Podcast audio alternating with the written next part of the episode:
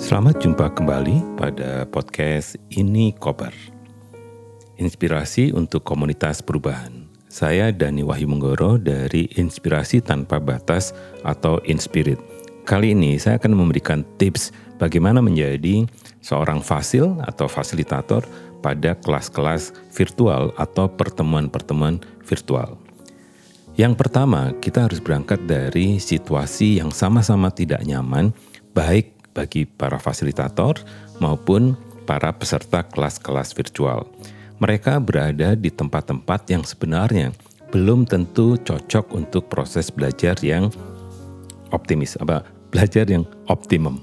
Oleh karena itu, kita sebagai fasilitator harus juga bisa membayangkan apa yang sebenarnya dihadapi oleh para peserta.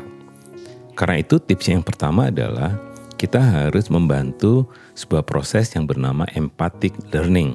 Bagaimana kita membantu situasi-situasi yang dihadapi oleh para fasilitator dan juga para peserta virtual yang ada di mana pun tempat berada, yaitu dengan mengaktifasi empati.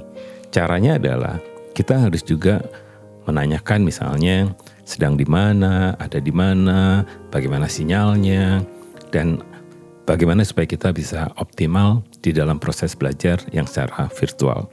Sehingga kita fokus pada perhatian pada energi-energi yang sedang hadir di dalam kelas virtual.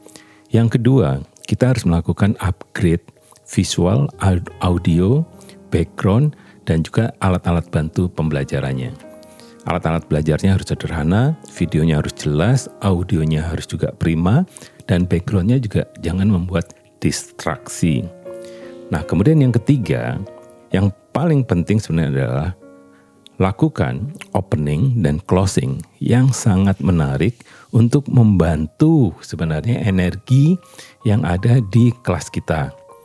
Sehingga di awal-awal sekali tanyakanlah tentang perasaan, tentang apa yang menginspirasi hari ini dan sebagainya untuk membantu connected antara para peserta yang ada di ruang virtual itu menjadi ruang yang seolah-olah nyata. Demikianlah tips untuk menjadi fasilitator virtual. Sampai jumpa pada kelas berikutnya.